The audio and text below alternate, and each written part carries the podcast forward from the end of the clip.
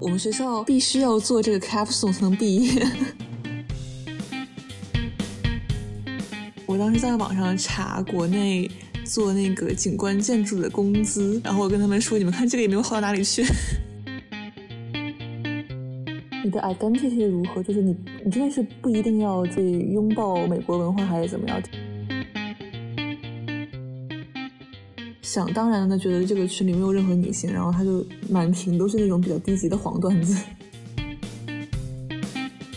大家好，欢迎来到留声记，我是老黎，我是老谷。这期我们的嘉宾是 Stella，她来美国四年，现在在美国东部学习社会学。社会学是一个很多人从来没有了解过的学科，但在当今混乱的环境下，它或许可以成为一个答案。今天很开心，我们能邀请到 Stella 来跟大家分享一下自己在美国的经历。Hello Stella，跟大家打个招呼吧。我是 Stella，在美国来了三四年吧，然后我现在是在美东学这个社会学。今天很高兴能过来，很高兴认识你。我也是学社会学的。我挺好奇你为什么会选择读社会学，因为我所见到的和了解到的学社会学的人，首先第一个是知识很渊博，读很多书。所以他们谈问题的角度也很独特，而且讨论的时候也会非常有深度。嗯，所以我一直以来对学社会学的人都是一种默默憧憬的态度。你为什么从来没有跟我说过这个？对你其实也很憧憬，笑到。嗯，我的话，我其实一开始是学那个景观建筑的，在大一的时候，但是学了一年之后，感觉就是 it's not really my thing。首先一个是我自己兴趣没有那么大吧，然后其次我就觉得，我如果一直学那个的话，我会在一个我知道我不是那么享受的一个学科上面，能很清晰的看到可能我几十年后都在干这个事情，嗯，然后我就觉得有点太。界定了，然后我确实对 sociology 很有兴趣嘛，我就说，那为什么不稍微改一下呢？嗯，确实是，我觉得我有兴趣，可能是因为我原来在国内的时候，我读的那个国际学校嘛，我逐渐的意识到，怎么说，我身边的同学，还有包括我自己，我们都非常的受到我们所在的这个家庭环境的影响，在一定程度上是塑造了我们后来是什么样子的。嗯，然后可能是这方面对我来说感触比较深，给了我一定的灵感的。嗯。我觉得它是一个特别特别不一样的领域。不过，嗯，你学专业这个专业有什么特定的方向吗？感觉很多人都不知道社会学其实分了很多方向。嗯，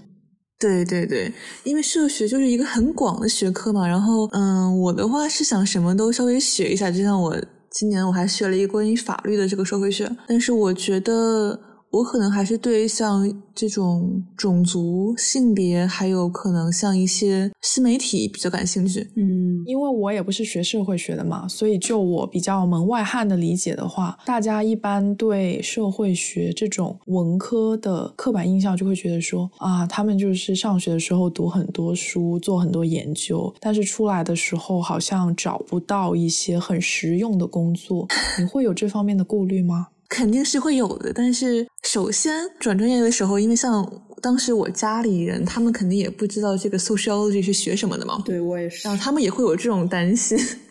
就觉得你以后可能找不到工作什么的。然后我当时，我当时在网上查国内做那个景观建筑的工资，然后我跟他们说，你们看这个也没有好到哪里去。确实，然后我是觉得本质上我还挺自我的，然后就是我还是很想从 sociology 来学会一种自己看待世界的方式，这样的，这可能是我很看重的一种东西。这个我特别有共鸣，因为他们经常说嘛，说心理学你看的是个人，然后社会学看的就是一个群体，它其实就是对你整个整个社会的一个这种剖析嘛，是这样，所以还是非常对世界观是有改变的，确实是。不过我也想说，社会学算是社科。在我眼里，它还是科学，它是比较文科的科学，但是它是科学。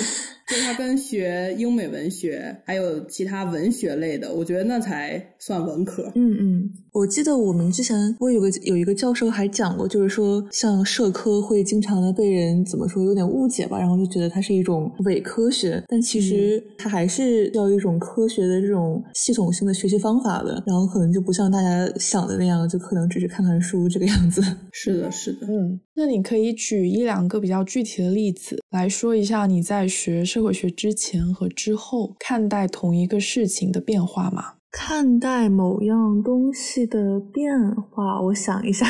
我可以先说一点我的吧，抛砖引玉。我的就是个砖，呃，因为我当时就是学社会学的时候，我上了一门课叫犯罪学，特别被震撼，因为华人中间肯定是觉得像非裔啊这些少数族裔嘛，犯罪率比较高。然后我当时来这边念书的时候，我对这个历史这块也不是很了解。但是就是上了那门课之后，你就会感觉就是什么历史的重担压在了他们这群人的身上。然后从此以后，我看这些人，或者是我看待这个事情的感觉完全不一样了，更有同情心，或者是更愿意去理解这些人。嗯，这点我也很有共鸣。就像是我记得我上大学第一节课就是那个种族研究，然后就虽然说我原本也知道黑人在美国肯定是受到这种系统性的歧视，但是。我觉得你只有在就是深入的去了解的时候，就说，比如说他们曾经有这个种族隔离的政策，然后有那个对 Jim Crow，对对对，还有那个 Redlining，是美国政府会专门的怎么说限制非裔去租房这样的一些事情，然后你才会真正的了解，就是说非裔在这个国家是如何陷入一种这种系统性的不利的。我们华人，然后就是可能在没有受到这种教育的情况下接受的一些这个种刻板印象，它背后都是有一种。社会的原因，而不是说一种生理上的原因的。是的，是的。我有的时候会觉得社会学是特别美国的一个学科。嗯嗯。我之前上过一节人类学的课，然后那个老师讲课的时候就讲了很多这个世界，比如说东南亚地区或者是其他地区的族群的生活习惯。然后我当时跟他聊我上社会学的课的时候，这个人类学的老教授就跟我说，说他是一个美国的人类学。嗯嗯。因为他讨论的很多话题，也可能因为我们。都是在美国学的这个学科，但是他讨论的很多话题确实是美国独有的一个问题吧。能懂，我觉得社会学确实就是这个学科，到目前为止，它整体的框架还是一个比较西方主导的。然后，尤其像我们在美国学的话，那肯定也是更多的关注的是美国的一种美国独有的一些问题，而可能不是说全世界的分享的一一些议题。嗯，我记得我有认识那种在国内学社会学的朋友，然后他们好像是在云南学的吧，然后他们就会可能在说一些类似于这种边境的一些困境呀，还有像贩毒这样的一些，就跟我学的很不。一样，就会本土化的感觉，对吗？对对对，对我有查过，国内好像是清华还是北大，就他们的社会学，就是那些教授发出来的研究课题，甚至有一些宗教在农村是怎么传播的，就非常非常。从来没有听说过的话题啊！我记得我我之前学那个社会学理论的时候，我当时个期末我想写的是就是更跟国内相关的一篇东西嘛。然后我当时查到国内有写这个外卖员的困境，然后那个也很有趣，我觉得是我在美国学的时候可能不会看到的东西。嗯。对，但是呃，因为我知道你做了特定的 research，对对对，那可以分享一下本科做 research 的这样一种经验，或者说怎么利用兴趣开始来做一个自己的 research。嗯嗯，首先是这样的，我们学校必须要做这个 capstone 才能毕业。原来是个 capstone，明白了。对，所以没有什么选项。但是我们的话，就是选题的自由还是就基本上就是全靠自己嘛。我的题目就是说想看一下一代华人把。这个微信作为一种，或者说微信公众号作为一种主要的信息来源，会不会会不会影响到大家对于这个 B O M 的看法？嗯，所以确实是对这方面有兴趣。然后有一点是怎么说？我们那个班有我，还有另外一个这个中国人的一个学妹，然后我们两个在做研究的途中，就我觉得别人可能有遇到。类似的问题吧，但我因为我们跟他们可能沟通不是那么那么多，嗯，其实我们在招人的这个过程里面，其实都遇到了一些可能跟性别有关的一些问题，嗯，就是比如说我可能去加那种 QQ 上面的华人群，因为那个群好像整体来说还是三十到五十岁的这种移民的这个男性为主，然后他们可能就怎么说，想当然的觉得这个群里没有任何女性，然后他就满屏都是那种比较低级的黄段子啊呀，然后他欢迎你入群的时候也会比较。那个觉得有点像一种工伤。嗯，我学妹好像也是，她是做研究的时候，那个研究对象、采访对象给她发了自己的自拍什么的。就我们两个还只是两个第一次自己是做这种研究的本科生，有的时候就会想一下这背后的一些 社会问题。嗯。我现在的话还是在以呃采访为主，去了解一下有一代华人对这件事情的各种角度的一些想法，以及可能大家在生活方面对这个事情的一些参与度。就比如说，可能会问到一些你平常有没有参加一些政治活动啊，然后有没有参加大选啊，你自己有没有其他族裔的朋友啊，然后你的邻居里面有没有其他的族裔啊这样的。那我挺好奇，你在挑选采访对象，还有调查问卷对象的时候，有一个依据或者条件吗？嗯嗯，首先是这样的，就是本身就是 interview 这种研究方法，它无法具有代表性，因为毕竟你的人选的会很少嘛。我们教授会跟我们说，因为我们现在还是本科水平，然后就 不是很好。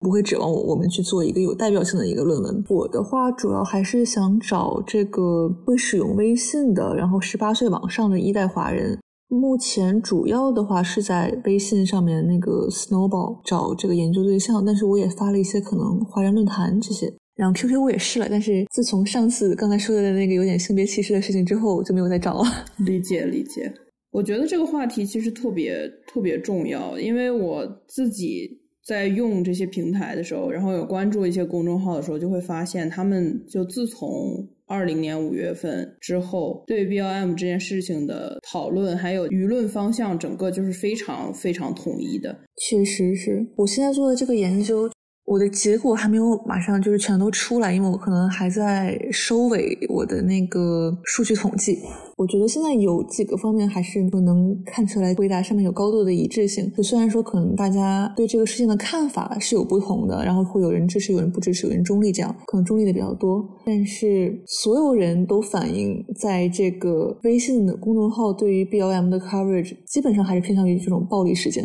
嗯，这个是一个很统一的一个结果。嗯。对，因为我知道，像英文平台，它对就有一些信息会进行一些审查，或者是会标记一些说这是错误信息，或者是要提醒大家注意，或者会隐藏。帖子这个这个发帖部分的内容嘛，但是中文平台或者说你在这些英文平台上发中文的信息，他们是检测不到的。嗯，所以就是你想怎么说怎么说，而且越抓人眼球的，他们可能越会拿出来讲。而且可能说我们常用的一些美国平台或者说美国媒体，他们可能还是有一种。纽约时报啊，这些他们还是算一种正式的媒介，但是像微信公众号，因为它是自媒体嘛，所以它就相对的不会那么的注意它的措辞，还有说对于一些公众号来讲是它的真实性。它没有媒体的那个守门人的那种，然后就包括可能有一些公众号上可能比较常见的词，然后像黑名贵就是一个大家经常会提到的一个词汇嘛，嗯，使用这种词本身可能就是一方面它很抓人眼球，一方面它就是会在无形中对这个活动进行一种污名化。是的，是的。中文的翻译对美国就政治相关的词翻译真的非常五花八门。对，我在想会不会有比黑人的命也是命更巧妙一点的翻译？因为我觉得像黑人的命也是命，它意思是很传达到的，但是可能就没有那么简洁，就相对没有那么呃易于传播。这样好像有一个黑人同命，对，很多其实都有这个问题，就包括针对亚裔的。这个 Stop Asian Hate 其实也没有特别好的翻译。嗯，其实我们俩之前有讨论过，觉得说在把英文名词翻译成中文这件事情上，特别是涉及到政治新闻这些比较严肃的议题上面，希望是有一批训练有素的媒体人来专门做这件事，这样能确保到这个中文是把英文原先的意思是翻译到位的，并且它能帮助它。很好的传播，对对对，是这样的。因为我知道你做这个问卷是个人的兴趣，所以才选择做这个话题。那你们，比如说学校的老师，或者是这个社会学的，有没有关注这方面的东西呢？因为我自己是挺关注在美国的，像就是非英语的这种社区，然后是获得假信息。因为我知道越南也特别多。嗯，你说的那个 department 给的关注是？哪方面的呢？呃，比如说有一个老师，他带的 PhD 或者就博士生，他会做这方面的项目；或者说有一个老师，他专门就会研究假新闻怎么从英文变成其他语言。就是因为他这个信息对于这些不讲英文的人来说，伤害其实是更大的，因为他没有办法去查找真实的信息源。我对我们学校教授在具体做什么还不是特别了解，但是我觉得有一点是，然后就会定期的大家聚在一起，然后汇报一下 project 的进程什么的。然后我会感觉到我们班还有包括我们教授可能都对我的题目不是那么的了解。就他可能会知道说少数族裔这个缺乏一种可靠的英语英语渠道，就是也不是英语渠道，就是说或许可靠的新闻的渠道。比如说有的时候我们会分享那个 transcript，嗯，它里面可能有一些不是特别，尤其是我的这个项目的话，它会有一些不那么友好，或者说不那么符合美国这个社会的主流认为比较合适的说话方法的东西，然后他们可能就会有一些人会比较震惊，或者说就是感觉从来没有听过这种事儿这样的。所以说，我觉得。一代华人遇到的一些，不管是语言上面的一些隔阂，还是说这种文化上的差异造成的一些忽视，我觉得都是还是蛮少被人看见的。嗯，对，我觉得这也是留学生或者是应该去学社会学的一个原因吧。我觉得社会学它是能折射出你自己的经历或者是你关注的东西到底意味着什么。嗯，如果说社会学是一个大部分都是白人学生学的科目，它其实就忽略了很多。嗯，确实。那我还挺惊讶你的同学和导师的态度的，因为我认为，首先你做一个课题，无论是什么专业，在做什么课题的时候，我觉得同学们，就特别是在同一个专业的同学们，他们应该是抱着一个非常开放的态度，嗯，给予支持的。其实很多的课题并不是为了求别人的理解。而是你在寻找自我也好，寻找这个课题的答案也好的一个过程而已。它并不是说做出来就是为了让所有人理解的。觉得你的同学和导师应该抱着更加开放的态度，而不是以自己的理解为第一标准。就是说啊，好像我理解不了，所以这就是不是一个好课题。我觉得这是有一点点狭隘的。其实我的同学还有老师孩子都是蛮 supportive 的，但是可能就是因为我这个题目比较特殊，然后它注定就可能，比如说我要是交一份我的采访人的 transcript，然后他可能会出于对非裔的一些历史因素的不了解，还有一些刻板印象，他可能就会说出来一些可能会让惊世骇俗。对，就稍微有一点这个样子。但是就是那也不是说我对 interviewee 他一个个体的问题。是我的同学和老师，他们倒也没有说，就是表现的很明显，或者是生气这样这样的，倒是也没有。但他们可能，尤其是我们班有一个非裔的男生，他可能就比较震惊，但他不会说什么。嗯，是的，是的。嗯，其实之前，尤其是二零二零年 BLM 运动的期间，我有在豆瓣看到一些评论啊。那当然啦，豆瓣是非常小撮的一部分人在使用，它也。并不能代表所有的网民，更加不能代表所有的中国人，所以我看到这个也是非常片面的。但是就是有一种说法，他是说 BLM 还有黑人问题是离自己非常远的，因为首先黑人的历史问题是存在在美国文化里面的，美国历史里面的，那跟我们中国人有什么关系呢？对不对？就有一种说法，觉得说这是他们的事情啊，所以我们也。无法感同身受，也更加不需要为黑人问题去负责，对吗？嗯，这一种论调或者说这种想法，我是有在一些中国移民的身上看到的。因为虽然说这些中国移民他们已经来到了美国这片土地上，然后他们也有在美国的身份，但是他们内心的文化认同还是会觉得自己是属于一个中国文化、中华文化，或者说是一个外来文化，嗯，并没有认同到自己是属于美。文化的一部分的，那他们也会觉得说黑人问题与我无关，我为什么要去关心呢？那你是怎么看待这个问题的呢？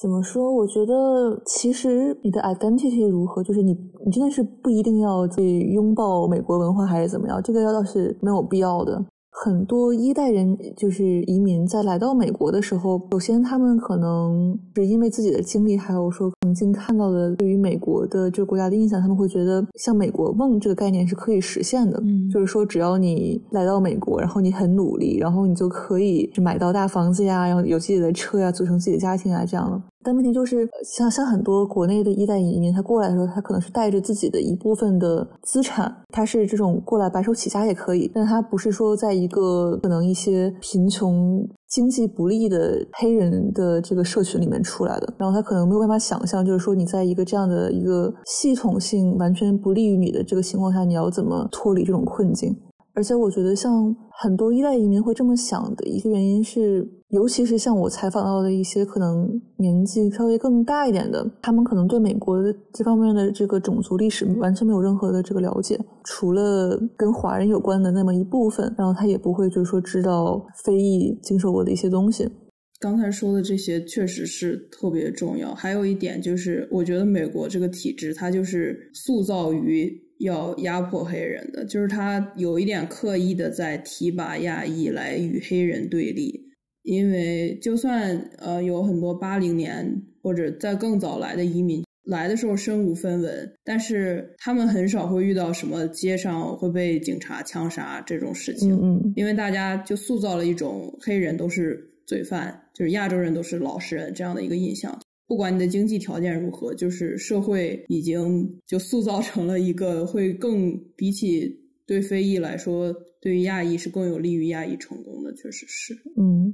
而且怎么说，就大家大家可能会说，这个亚裔和非裔都经受了种族歧视，然后为什么说非裔可能就犯罪率更高这样的，或者说就是跟警察起冲突更多更多？但其实非裔的刻板印象可能就是犯罪率啊，或者说是。凶手啊，或者说特别的野蛮这些东西，然后亚裔的刻板印象是 model minority，就是说可能像什么数学很好，然后很很老实这些东西，亚裔女生的话会觉得被觉得很怎么说顺从。这些刻板印象其实产生的是两种不同的，就是相似但不同的后果。比如说，可能对非裔来说，他就是比亚裔。更多的会被警察拦下，会遭受这种这种警察暴力。然后这个可能是，就比如说我采访过的一些一代华人，他们可能不会太理了解的一个东西。但是另外一方面，就像亚裔的女生会被觉得更更乖、更顺从，然后他们就可能会面面临更多的一些这种针对亚裔女性的犯罪。嗯，对对对。因为我之前呃学社会学的时候，我我因为我来美国上学的时候，我感受到了很多文化冲击。就这些文化冲击，就是来自于我的可能白人同学，是然后非裔同学，然后甚至是就是在这边长大的亚裔同学。呃，我觉得学习社会学有帮助我去理解他们。我不知道你有没有这样的感觉。嗯，确实肯定是有这样的。然后我觉得社会学是一个会鼓励你去看到别人的一个专业，然后去理解别人的一个专业。嗯，那你刚来到美国的时候，有遇到什么文化冲击？是可以具体举例说说的吗？啊，可能有一点就是，我会发现，像我们当时上那个性别的社会学，然后他们会就会谈到说，美国大学里面这个 hook up 就是。一夜情的那个比例非常高嘛，然后像我们我们当时讲到这个一夜情之中对女性的这种暴力的就不利的这种现象，然后老师会问我们班可能有多少人有这个经历，然后可能当时百分之六十的人都举手了。这个样子，然后我当时就会有有一点点冲击，这样。我想到一个很好笑的事情，我曾经就是我当时是学期开始就是在选课嘛，所以我去试听了一节课，那节课是讲呃人类跟性还有性别的。然后那个老师第一天发了一个非常长的问卷，然后问你在性经历里面有没有经历过这种东西。就是那张卷子上一半的东西我都从来没有听说过，我也不知道它是什么。然后就是各种各样的就是性行为，还有就是，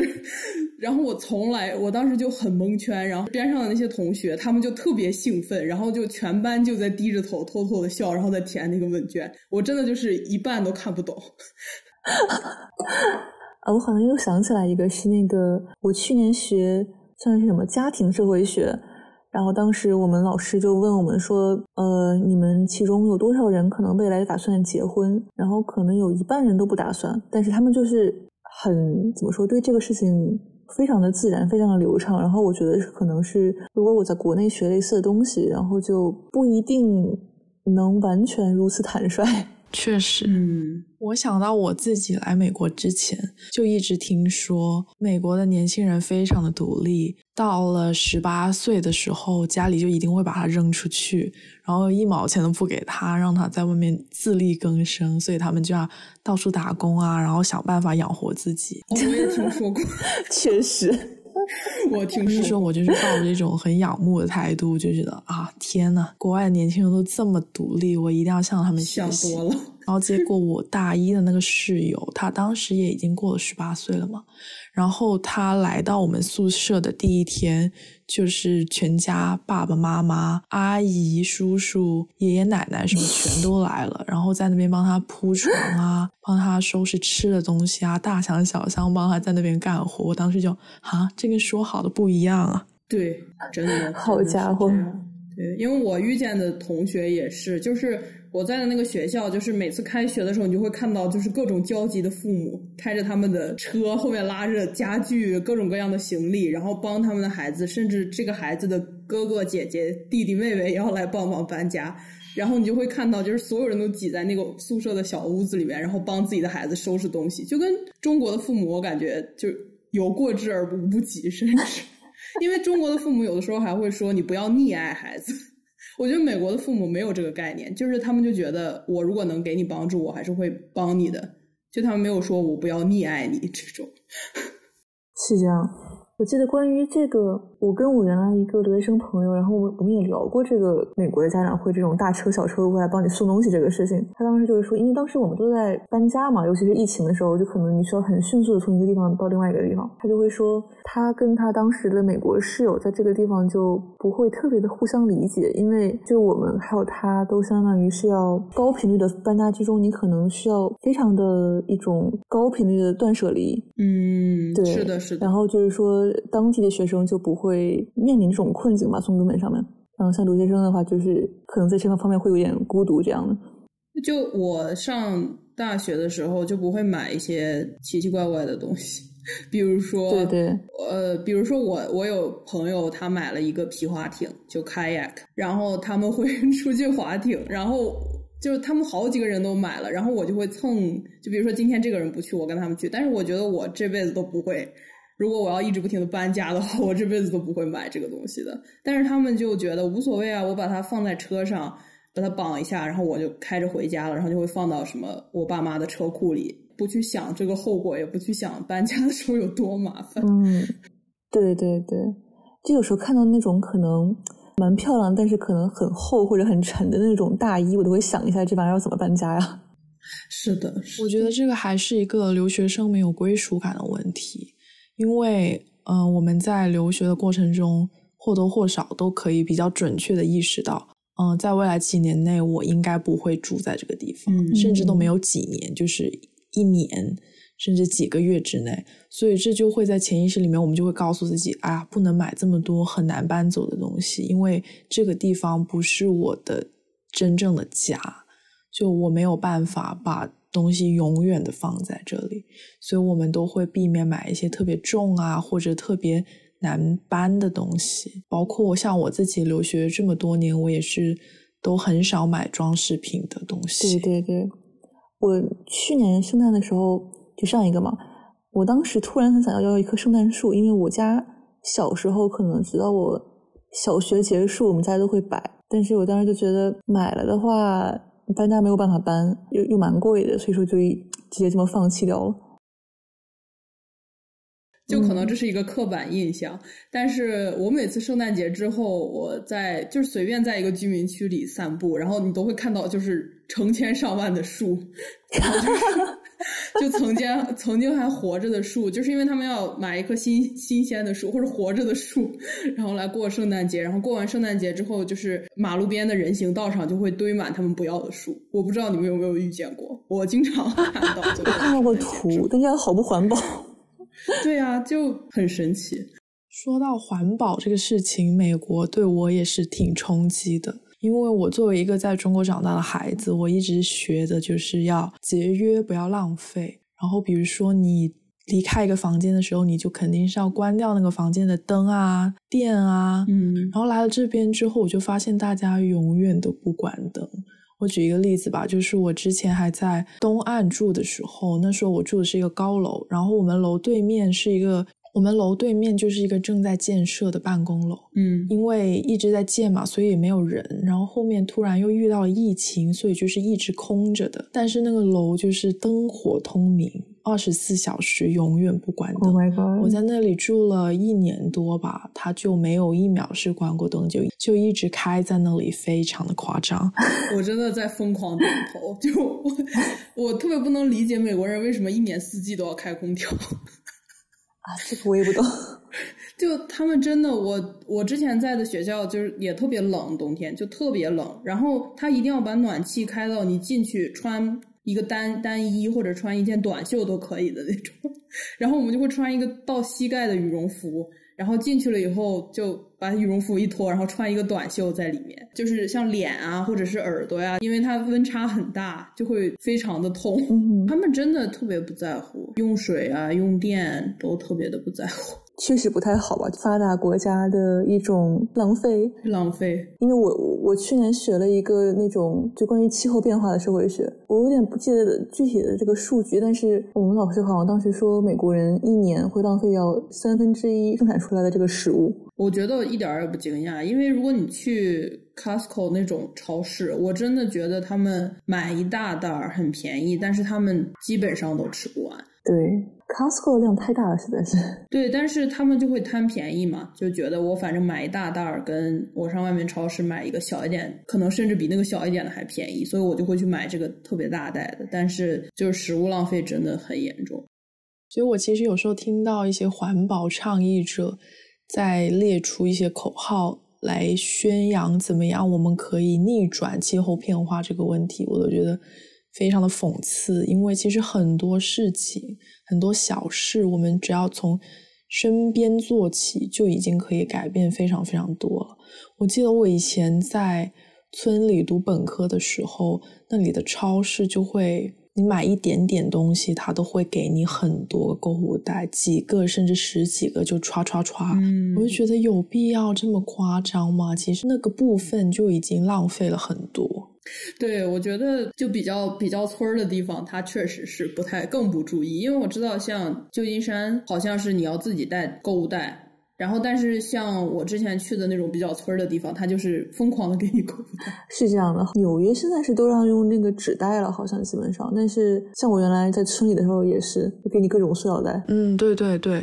我在学社会学的时候，像我一开始讲的，因为我觉得它是一个非常美国的学科，嗯就我很好奇，你有没有觉得，比如说你现在做的这些，呃，如果你之后想去其他国家，甚至比如说想回国，你觉得会不会受到影响？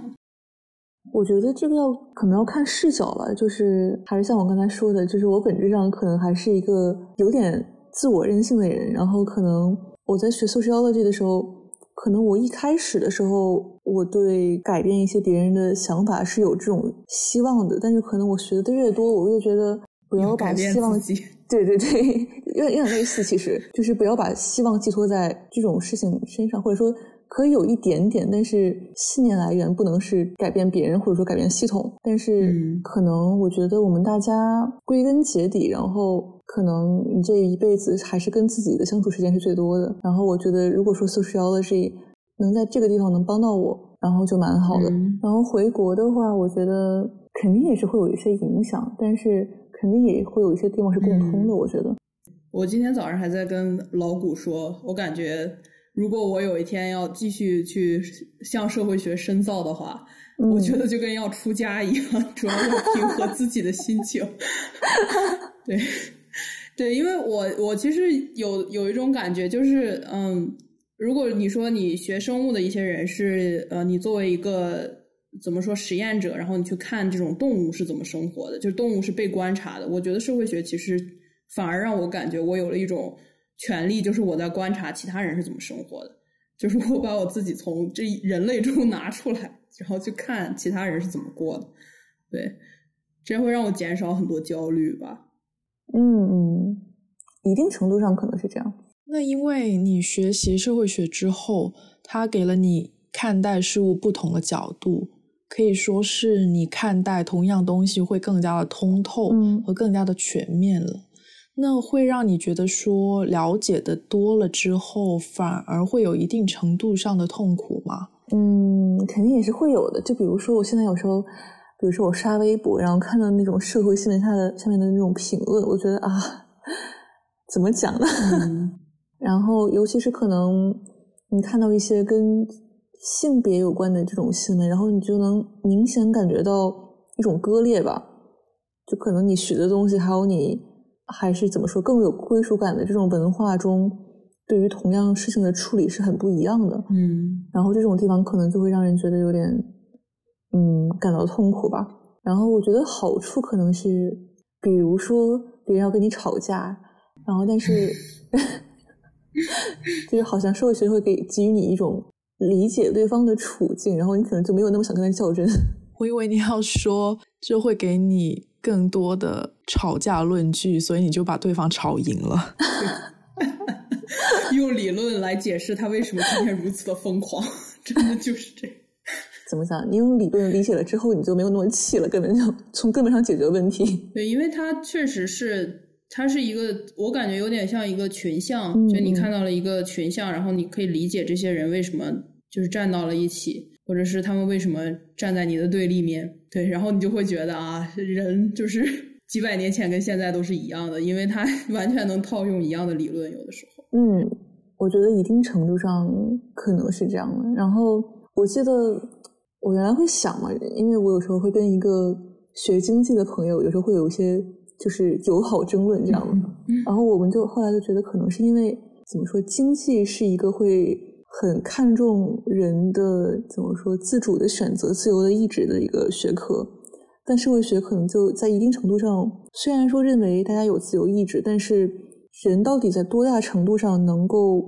掌控自己的自由意志？而不是说被你的环境影响到，然后可能这个是社会学的一个主要的研究的点。嗯，是。那你觉得，呃，如果说你没有选择留学，那你觉得就是你的生活会有什么样的不同吗？没有选择留学，其实这个怎么说？这个假设对我来说不是特别能成立，因为从你进入国际校的那一刻开始，然后基本上你就知道你会一定会往留学这个方向去走。我应该是初差不多就是初中去的国际学校吧，然后我是觉得对于我来说，其实还是就对于我个人来说，西方的教育可能会更适合我一些。我小时候在国内的那个公共学校是怎么说？我会有点连老师的眼睛都不敢看，可能还是换了一条路走之后，才慢慢的可能在两年之内会稍微好一点。很难想象到，如果我没有这么选的话，会会什么样子。但是肯定是跟现在很不一样，然后可能会比现在内向很多。嗯，对我特别好奇，就是在你看来，你觉得美国之后发展，尤其是在社会学方面的发展，你觉得会好吗？因为我觉得美国现在有很多社会问题，然后争议也非常大。或者说，就是从社会角度来看，你觉得它会发展的好吗？我觉得确实，从一个全世界的角度来看。在疫情发开始之后，肯定大家也是一个更趋同保守的这么一个状态。而且美国的话，像我们都知道，这个政治极化非常严重嘛。就是虽然可能在上次选举之后可能会有一些这种补救，但是确实不是说特别乐观吧。对，我是非常悲观的，因为我那天在想，如果我不想在美国继续待着，我可能就会通过去其他国家上学这种方式。嗯，我们请上一个嘉宾留了一个问题，可以啊。你现在有没有真的按照你的心意生活？有的话，你的心意实现了吗？没有的话，你现在生活中受到了哪一种外界因素的影响，无法让你过上你理想的生活？这是一个非常具体 又广泛的问题。确实，我觉得整体来上上来说是有的。怎么说？可能对于我来说。我一个人可能比较自由的独居，就是一种理想的状态，然后这就是我现在的一个状态。嗯，对，所以说我觉得算是实现了，对吧？就我对我现在状态还蛮满满足的。啊，你的心态好好。对我就是那种怎么说？我如果能在一天之中怎么说自由自在的安排我的时间，然后我就觉得很幸福的人。那我们也想请你给下一个嘉宾留一个问题。我其实想问一下，就是。大家来了美国之后，有没有在任何程度上经历过一种怎么说种族的刻板印象，或者说甚至是这个种族歧视？是，今天非常感谢 Stella 来我们的节目，然后分享了这么多关于啊社会学还有其他方面的知识。对的，那我们也是真诚的希望 Stella 的这个 Capstone 的研究可以顺顺利利的进行下去，可以收获到自己想要的答案，然后也继续的按照自己的心意生活。谢谢你们，然后啊，也祝你们这个节节目呃越办越好吧。谢谢，啊，真的非常感谢你。我可不可以加你微信？啊，加油加油 我加油！感觉跟你聊的特别好你。怎么可以问出这种非分的要求？笑死！